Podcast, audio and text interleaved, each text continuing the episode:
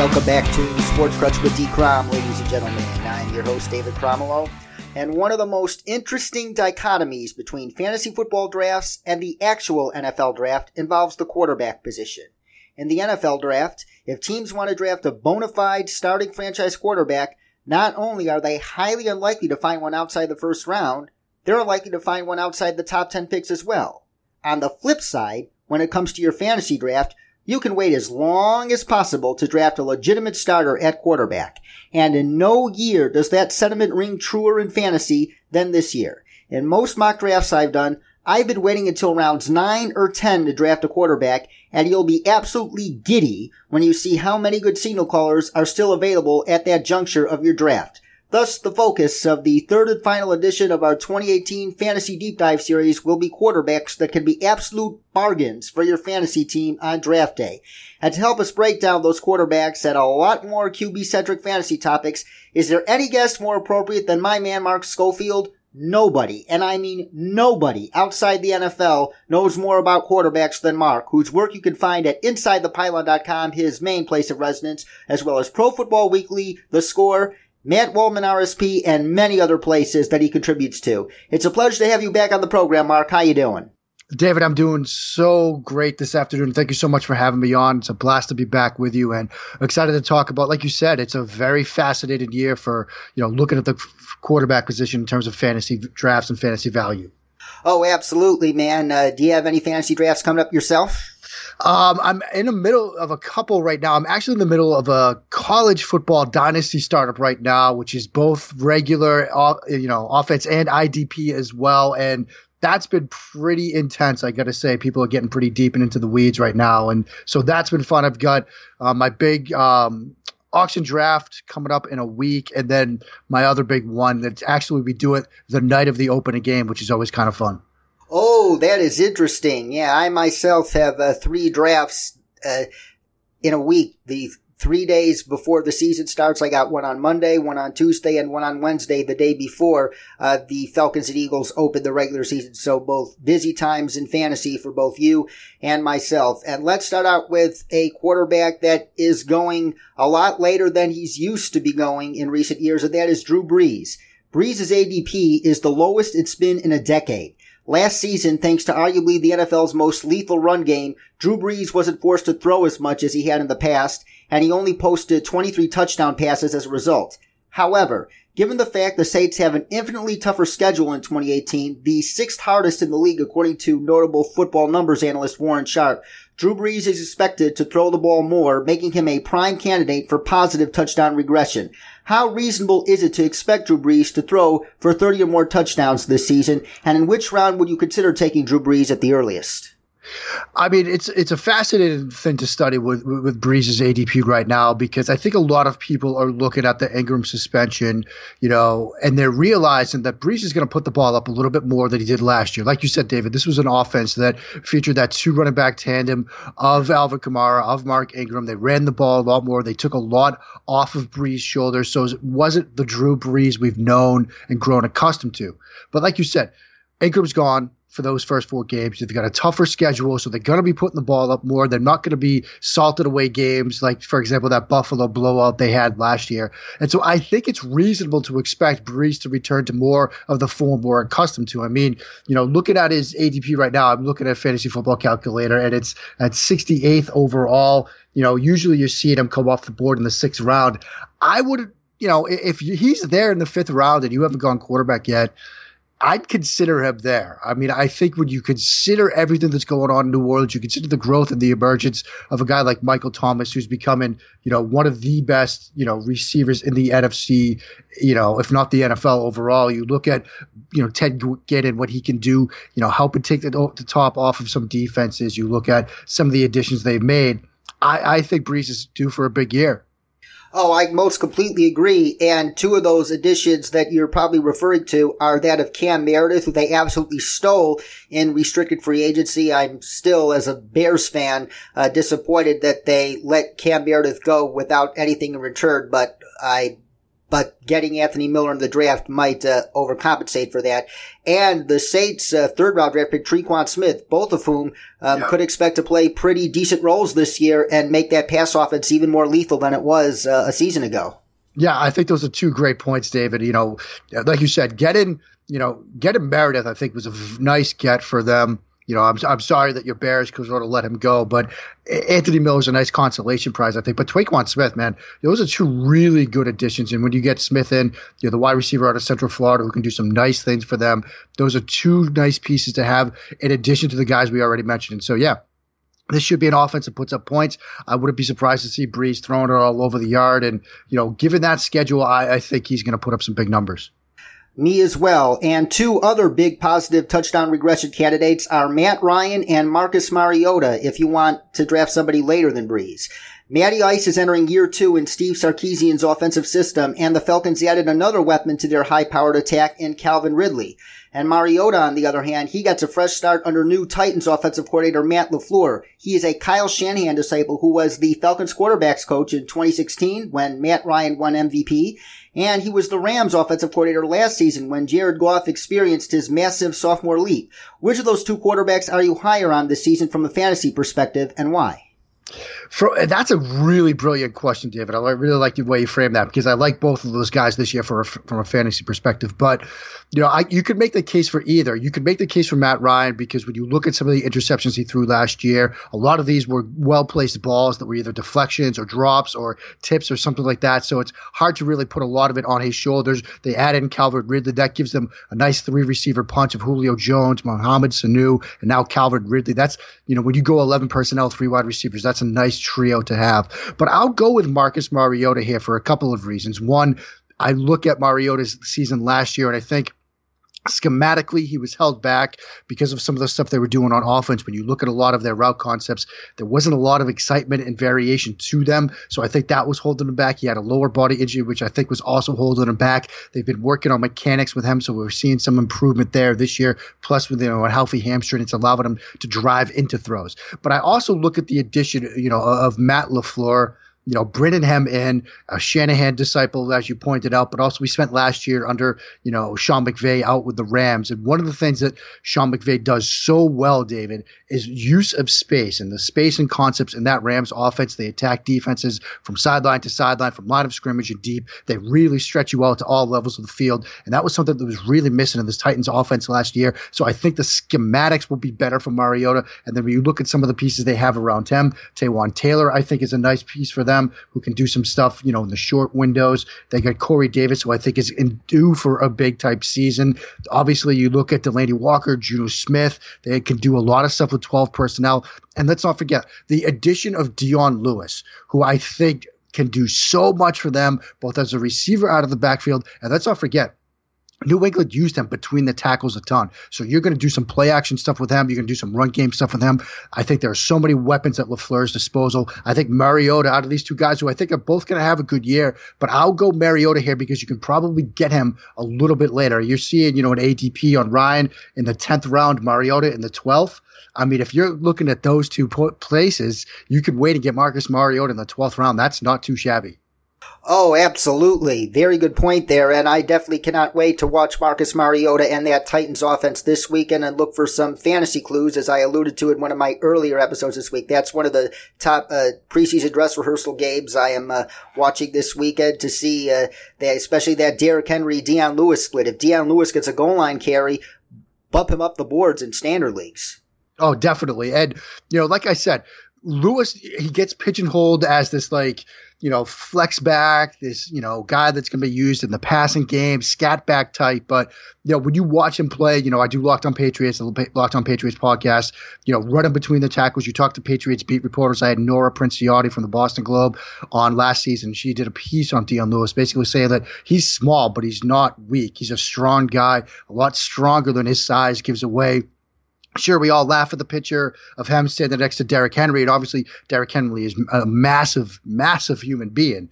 But Lewis, pound for pound, is a strong runner between the tackles. So would it surprise me at all to see them go, you know, th- three wide, even four wide in the red zone with Lewis in the game, and then give him carries up the middle? That wouldn't surprise me at all. You could see him steal some touchdowns in the red zone that way. Oh, I completely agree, Mark. Uh, Dion Lewis will siphon off some red zone touches in that se- scheme this year. And moving back to quarterbacks here, two of whom that might be overvalued are Russell Wilson and Deshaun Watson. Last season, Russell Wilson accounted for 37 of the Seahawks' 38 offensive touchdowns, and Deshaun Watson had a jaw-dropping touchdown rate of 9.3%. This season, Russell Wilson's new offensive coordinator will be Brian Schottenheimer, who runs a run first scheme, and of the nine NFL offenses he's coordinated, just one of them finished 16 or higher in total offense, while seven finished 20 or worse. Also, the Seahawks lost Jimmy Graham and Paul Richardson in free agency, le- leaving some major holes in that passing attack. And as far as Deshaun Watson is concerned, that 9.3 touchdown rate is virtually certain to drop. And I believe, uh, you could correct me if I'm wrong here, the best, uh, highest touchdown rate uh, in NFL history belongs to Aaron Rodgers at like 5.5%. So that's certainly coming down. And there are also concerns that defensive coordinators will figure him out, causing him to go through some sophomore growing pains, especially uh, when you add arguably the Texans' league worst offensive line into that picture. And is Deshaun Watson or Russell Wilson more likely to experience a minimal drop off from last season? You know, I, I think statistically speaking, it'd be hard for Watson to duplicate what he did last year. And you look at how he came out in, in, that sort of eight game stretch, playing like gangbusters, playing like a surefire rookie of the year type candidate. You know, you look at some of the throws he was making, some of the numbers he was putting up. You know, Bill O'Brien did a great job doing some stuff schematically where they would use a lot of eye candy, a lot of backfield motion and shifted and, you know, play fakes in the backfield, but then run some basic sort of simple route concepts. Like, for example, they hit for two touchdowns or two big plays against Seattle. I think the second was wasn't a touchdown or the first wasn't a touchdown on the Yankee concept, which was just a max protection, two receiver, you know, deep post route and then a dig route sort of underneath it. It's a simple route concept because of the some of the stuff they were doing in the backfield. It made it some easy throws for Watson. Teams like you said, Dave, they're going to figure that stuff out. So there's that. There's you know the injury history with him, so you have to be wary about that a little bit. There's the fact that look, for all the good stuff he was doing, there were still some mistakes that he was making. He was lazy at times with his eyes. He would stare down route concepts. He had some throws, for example, his first start against the Bengals that Thursday night game. He had a throw on a slant route that should have been a pick six. It was dropped. Things like that. You got to see some sort of regression from him. And when you're looking at the fact that, again, uh, fantasy football, football calculator right now. Aaron Rodgers is your QB one in terms of ADP. Deshaun Watson is QB two. I'm not sure that he's worth that kind of you know high pick given the regression that is likely. Now, with respect to Wilson, there's a lot of holes on that offense. You do wonder where they're going to get production from at the receiver spots, at the tight end spot. You know, they might be in a situation where they're going to be playing from behind at times. They might be throwing the ball a lot. Wilson might be running all over the place. So I, I think in terms of a regression, in terms of a drop off, I'm much more likely to look at Deshaun Watson. Although I love Deshaun Watson, everybody knows out there how much I loved this kid when he was coming out. From a fantasy perspective, you've got to be wary about the risk associated with taking him as the second quarterback off the board. Oh, I completely agree. And that's arguably the biggest reason why I don't have Watson on my board because I don't like to go quarterback that early usually. And uh, I, I think Tom Brady is a much better lock for second quarterback than Deshaun Watson is. And moving on to this year's prize free agent edition, Kirk Cousins, and in my opinion, he couldn't have landed in a better place than with the Vikings. And most signs point to a career year for him in Minnesota because he'll be playing indoors regularly. He'll be surrounded by arguably the best offensive weapons he's ever had in his career, and Stefon Diggs, Adam Thielen, Kyle Rudolph, and Dalvin Cook, and Latavius Murray, and uh, don't uh, count on undrafted free agent Mike Boone and Roc Thomas. That could be a three to four headed attack in that backfield. And he'll also have a defense that will likely give him more short fields to work with. And above all, he'll be coordinated by John DeFilippo, an acclaimed quarterback guru whose masterful work developing Carson Wentz as Eagles quarterbacks coach these last two seasons cannot be ignored. But on the flip side, the Vikings, as I kind of alluded to, they still want to be a run-oriented offense, and their offensive line isn't a good pass blocking unit. And and to add to that, they just lost starting left guard Nick Easton for the season, and Pat Elflein is still yet to be activated from the PUP list. And considering all those factors, is a career high in touchdown passes still realistic for Kirk Cousins in 2018? I think it's realistic. And the thing to remember with Cousins is this is going to be a talented, talented defense. So you might see a lot of situations where they get some short fields as an offense. They get some, you know, quick turnovers where they're facing, you know, they're near the red zone or things like that, where they can put together some easy, quick drives and put points on the board. So yeah, they might be more of a run first type of offense, but they're going to be able to have a number of opportunities for Cousins to put touchdowns on the board. You know, and he's, like you said, David, he's going to have a lot of more reliable weapons around around him than he did last year. You watch Kirk Cousins last year, that season with Washington, he was let down at times by Jamison Crowder, by Josh Doctson. He couldn't get, you know, Reed on the field to stay healthy. Now you've got, you know, one of the better one-two tandems at wide receiver in the league in Diggs and Thielen. You got a safe, secure tight end in Kyle Rudolph that could get you some stuff over the middle. You bring a Dalvin Cook back. So even though they have some, some concerns about the guys up front, I think this is going to be a solid year for Kirk Cousins. And another thing to remember when you're looking at ADP right now, there are two quarterbacks that are coming off the board and say the eighth round right now. One is Kirk Cousins at that 8.10 spot. The other is Andrew Luck at 8.6. And if you're going to take a quarterback in the eighth round out of those two guys, definitely go with Kirk Cousins over Andrew Luck. While Andrew Luck is a very talented quarterback, he's coming off that shoulder injury, still getting back into form. And when you look at the bulk of the rosters around them, I'd much rather bet on Kirk Cousins and what Minnesota has than Andrew Luck, his health injury, his health history, and what Indianapolis has for him to throw to. Oh, I completely agree. And another interesting quarterback to target in those later rounds is Jimmy Garoppolo, and he has shown a lot of promise in his seven career starts and is in a fantastic innovative system with Kyle Shanahan, who we mentioned earlier. However, as I alluded to when talking about Deshaun Watson earlier, teams tend to start figuring out a quarterback's tendencies after seven or eight games. And in an interview a few days ago on, I believe, a radio station in the San Francisco area, Tony Romo reportedly said that there is a very high up Patriot source that told him that he believes that defenses will completely figure out Garoppolo this season. And knowing how smart the Patriots are at evaluating quarterbacks, does that, that comment personally gives me a bit of pause on drafting Garoppolo. Do you think Garoppolo will get exposed this season and be unable to recover? Or do you trust Kyle Shanahan to help take Garoppolo to that next level amid some inevitable growing pains? I lean towards the latter of those two, David. And part of it, a, a, big deal of it, is Kyle Shanahan and the influence he has from a schematic standpoint, which is something that you always got to consider when you're looking at quarterbacks. You know what kind of offense they're running, what kind of offensive coordinator they're, they're you know playing for, and we've talked a lot about that already with teams that want to be run first versus pass first and pass heavy. When you look at Shanahan, obviously he was the mastermind behind that 2016 season that Matt Ryan had that we sort of started talking about at the earlier part of this show. And when you look at how Shanahan does things. What's really been fascinating to study was the reliance that he has on sort of two running back you know personnel packages in the passing game. When you look at 21 personnel, which is your standard old school two running backs, a running back and a fullback, tight end, two wide receivers, they ran that more than anybody last year, or almost more than anybody. But when Garoppolo came into the league, they ran it more than anybody. Period, hands down. They ran it like 41% of the time. And when they ran 21 personnel, they ran the ball more than anybody. So when you're a defense and you see them come out in 21 personnel, you're obviously thinking run, which is why they also threw it a ton out of 21 personnel. They would have some play action stuff. They used the fullback Kyle Juszczyk in the pass game as well. And so they did a ton of stuff schematically to help Jimmy Garoppolo, give him some easy reads, some easy throws, some defined stuff that he can do. And teams might start to figure that out, but Shanahan's going to have a counter for that. They can go more wide. They've got some weapons that they've added for, you know, Jimmy Garoppolo. So while teams might start to catch up with him, Shanahan will A have an answer. And the other side to this is there are some things you can't have an answer for as a defense. And one of those things, or a couple of those things, are a quick release from a quarterback, the ability to maneuver and move around with your footwork, and the ability to have a, you know, the toughness to hand in the pocket against pressure and deliver throws under duress. And those are traits that Garoppolo has as a quarterback. So even if teams can kind of figure some stuff out, Shanahan should have an answer, but you obviously always you don't always have an answer for that quick release, that pocket mobility, and the ability to hand in there from a quarterback and make tough throws. So I think while you might see a bit of a stumble here and there from Garoppolo, I still think he's going to have a solid year.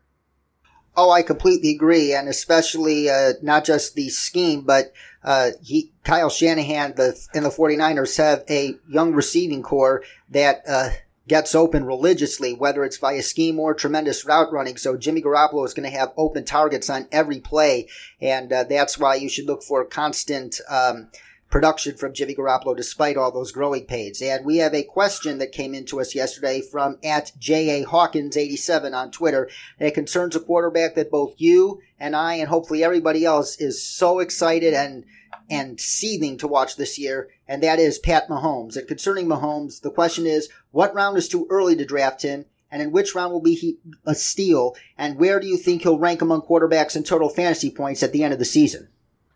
Yeah, it's a fascinating question. I've been giving this one a lot of thoughts since we saw it on Twitter. And, you know, you look at right now, his ADP has him going off the board in the 11th round. And I think the important thing to sort of remember with Mahomes is you've got to think about scoring. You've got to think about format because you know, depending on your format, you might want to shy away from him, or you might be willing to go with him a little bit earlier. For example, the the Scott Fish Bowl, which I was a part of, always loved being a part of the Scott Fish Bowl. It's a fantastic, fantastic, you know, event. And this year, in the in that scoring format, you get you know minus four points for an interception and an additional minus two for a pick six. So you're looking at a pick six as being minus six points for a quarterback like Patrick Mahomes. I shied away from him in that format because he's going to make mistakes. He's going to throw interceptions He's that gunslinger type that isn't afraid to challenge windows that will scare mere mortals at the quarterback position. And so if you're in a league that really has a penalty in place for interceptions, you know, above and beyond the usual PPR minus one, you might want to shy away from Patrick Mahomes. But if you're in a pure PPR, that minus one for interceptions, that if it's not that big of a deal, you know, I'd get him in the, you know, the ninth round or so, you know, maybe two rounds ahead of his ADP right now because they're going to put up numbers. They are going to be aggressive. They are going to challenge teams downfield. And Mahomes is going to throw all over the place. And so you're going to get a ton of production out of him. I think he's going to far outplay, you know, his ADP right now in most formats. But just be wary of that draft format because if it is a league that penalizes interceptions, he's going to make a lot of mistakes. And then, you know, wait on him in the the 12th, 13th, 14th round, you might be a little bit better, safer picking him then. Oh, very, very good point. And I wanted to talk to you about that gunslinger mentality that Mahomes had because as he's shown us this preseason, he has mouthwatering upside. And I think uh, given the hard worker he is and the quick learner he is, he's eventually going to reach that ceiling. But there's going to be growing pains this year and he's going to make a lot of mistakes. And one of my leagues, uh, we lose eight points for a pick six, minus six for the touchdown and minus two for the interception. But in another league where you lose two for an interception, um, maybe it's better to draft him there. But a bigger question I have about Mahomes is, are you willing to draft him as a starter or more as the backup to your starter in fantasy? I'm willing to draft him as a starter in most formats because I think he's going to give you, you know, consistent production week in and week out. And I think, you know, we we've seen sort of the evolution of Andy Reid as an offensive play caller and an offensive mind over the past couple of years. We all sort of associate Andy Reid with that pure West Coast, somewhat conservative, quick throws, short throws. Yeah, you're going to be throwing it a lot, but you're not really pushing it downfield he's taken on a different role over the past couple of seasons. When you see how they constructed their roster, Tyreek Hill gives them game changing vertical type ability downfield. You get some of that with Travis Kelce. Now they bring in Sammy Watkins, and so this is going to be an offense that it's not gonna it's not gonna look like your dad's Andy Reid offense. This is going to be a vertical Andy Reid offense, and Patrick Mahomes is a guy they eyed a year ago he was going to be the guy to run this new offense, this more vertical Andy Reid West Coast type offense. West Coast on steroids, I've called it before. And so, you know, I'm drafting him to be a starter any chance I get, unless, like you said, I mean, that league you pointed out where you get, you know, minus eight, I think you said, for interceptions. Then I'd look to him to be more of a backup type. But standard PPR, which is minus one point for an interception, he could be a starter in those type leagues. Oh, I completely agree. I'm expecting a lot from Patrick Mahomes this year, despite those growing pains. And speaking of second year quarterbacks, there is also a lot of excitement around Mitchell Trubisky. And the Bears have, in my opinion, created the best possible ecosystem for him to take a sizable step forward this season and thrive in the long run. How high are you on Mitchell Trubisky this year compared to the long term? And is he a viable fantasy asset in a redraft format, a keeper format, or both? I'm very, very, very excited to see the evolution of Trubisky this year because he, he showed flashes last year of what he could become. There are obviously, uh, you know, this is a Bears fair, David. There's still some development work that has to be done with him. He needs to get faster with his reads. He needs to get faster with his decisions. That said, this is a copycat league, and so many owners, front offices looked around, saw what was happening in LA. They saw Goff from year one to year two under Sean McVay, and they said, "Look, that's what we need. We need a young, offensive-minded head coach to get in to help Mitchell Trubisky or our young quarterback." And that's what Chicago did. You know, bring it in. You know, a guy like Matt Nagy. And then obviously you bring in, you know, Mark Helfrich in from Oregon, who's done some up-tempo type stuff, some spread stuff, some RPO type stuff and so he's in a great sort of incubator to sort of develop, similar to what we saw with Goff and similar to what we saw with you know Carson Wentz from year one to year two. So I think definitely if you're sort of in a keeper type league, get your hands on Mitchell Trubisky because that's going to pay off down the road. And in you know two QB formats, things like that, I think he's perfect in a redraft league. And you know, if you're looking at production wise, you know, his ADP is very low right now because people aren't sold on it. But I'm telling you, I'm here to tell you that the scheme is going to help him. He's going to be putting up numbers. I think he's, you know, a, a QB2 type guy in deeper leagues. And if you're at a keeper league, definitely get your hands on him because, you know, year three, I think for him is going to be gangbusters. Oh, absolutely. And plus, uh, people cannot ignore that his new head coach, Matt Nagy, was Pat Mahomes' offensive coordinator last year, and he played a vital role in getting Pat Mahomes ready yeah. to play at this point. Yeah, I mean that's that's a great point, David, and you know that sort of gets us to you know the underrated you know as scheme aspect that you've got to keep in mind, particularly when you're looking at you know quarterbacks and wide receivers to a certain extent. You know you've got to remember like what are these guys going to be asked to do, and you know you look at what Nagy did with Mahomes and what he did to a certain extent with Smith last year. Let's not forget what Andy Reid took took himself out of the play calling duties and turned it over to Nagy for a bit last year, that Chiefs offense got back on track and they started putting up numbers and they did some really creative stuff. So you're going to see similarly some really creative stuff. The Bears have some nice pieces. You know, obviously we were just I was just reading today before we came on that it looks like, you know, Howard's going to be getting some third down carries, but you know, they're going to use Tarik Cohen. They brought in Anthony Miller, who just gets open. That's all he does is get open. They're going to do some, some fun stuff in the passing game. It might not pay off huge dividends this year from a fantasy perspective with Trubisky, where you'd want to have him as a starter. He's more, you know, QB2 or, you know, super flex or two QB leagues. He's more of a viable option, but definitely in those keeper formats, if you can get your hands on him, keep him, don't trade him. He's going to be a huge asset, I'd say, in, you know, year three of his career, you two under Nagy. Oh, I completely agree. And let's move on to this year's rookie quarterbacks. And obviously, you and I were very excited when we talked about uh, quarterbacks in this past year's NFL draft. And now that they've all found a home, let's talk about their potential fantasy value going forward. And based on team, scheme fit, and coaching, which rookie quarterback would you be most willing to draft in a dynasty or keeper league? You know, I, it's crazy. I, I still would go with Josh Rosen as the guy first overall. He was my QB one. I think he's going to be the safest lo- sort of long term bet.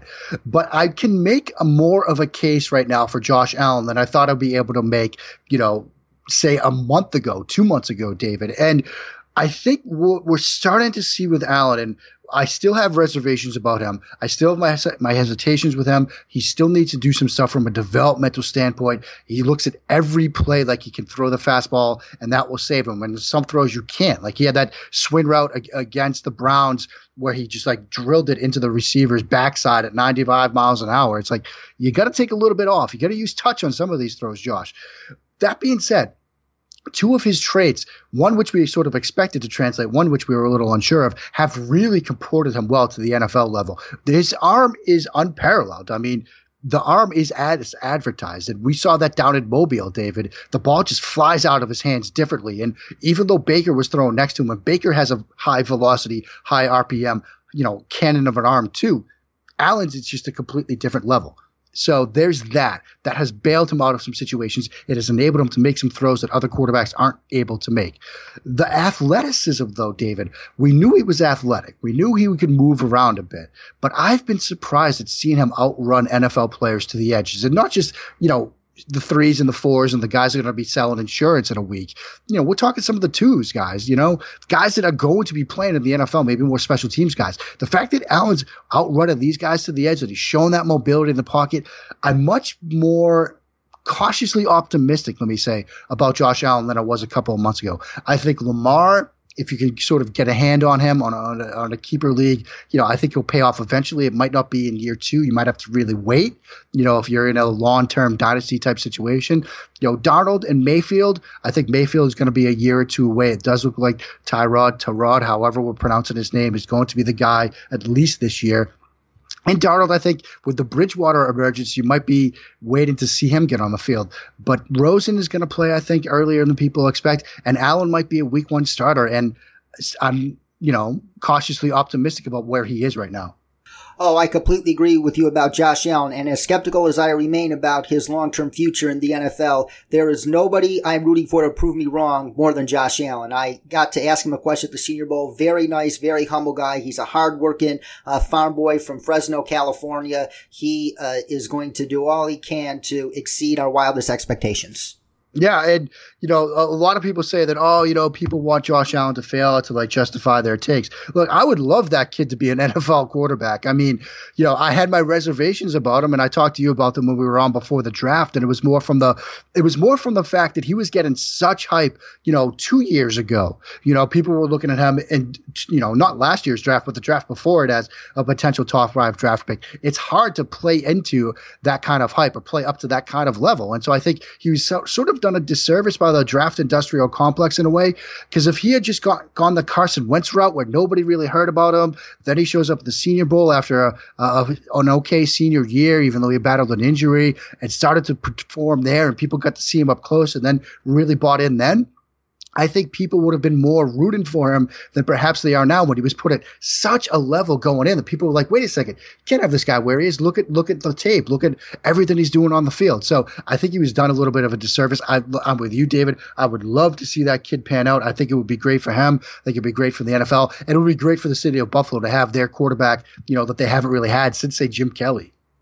He is Mark Schofield, ladies and gentlemen, quarterback guru extraordinaire. Arguably nobody outside the NFL knows more about quarterbacks than Mark Schofield. Catch his work at InsideThePylon.com, Pro Football Weekly, The Score, Matt Waldman RSP, and many other places. Mark, it is such a pleasure having you on the program to talk about quarterbacks, whether it be in the real draft or your fantasy drafts or anywhere in between. But before you go here, I want to play my favorite game, and it's called Buy or Sell. And in this game, I'm going to say the name of a quarterback that we haven't uh, named yet, and likely quarterback that you could get super, super late in your fantasy drafts. Starting with Jared Goff, buy or sell? Buy. Uh, why do you buy Jared Goff this year? Do you think he improves after last year, especially given the addition of Cooks? I think the addition of Cooks, I think the fact that look, Sean McVay has still shown that he's an offensive mind. He's going to do those spacing things. He's going to really attack defenses. I think now beyond the sort of schematic leap, we're going to see the actual trait type leap where Goff is going to be comfortable. He's going to have another full year into this system. The addition of Cooks is huge. So yeah, I'm buying him. Um, another potential positive touchdown regression candidate, Derek Carr, buy or sell?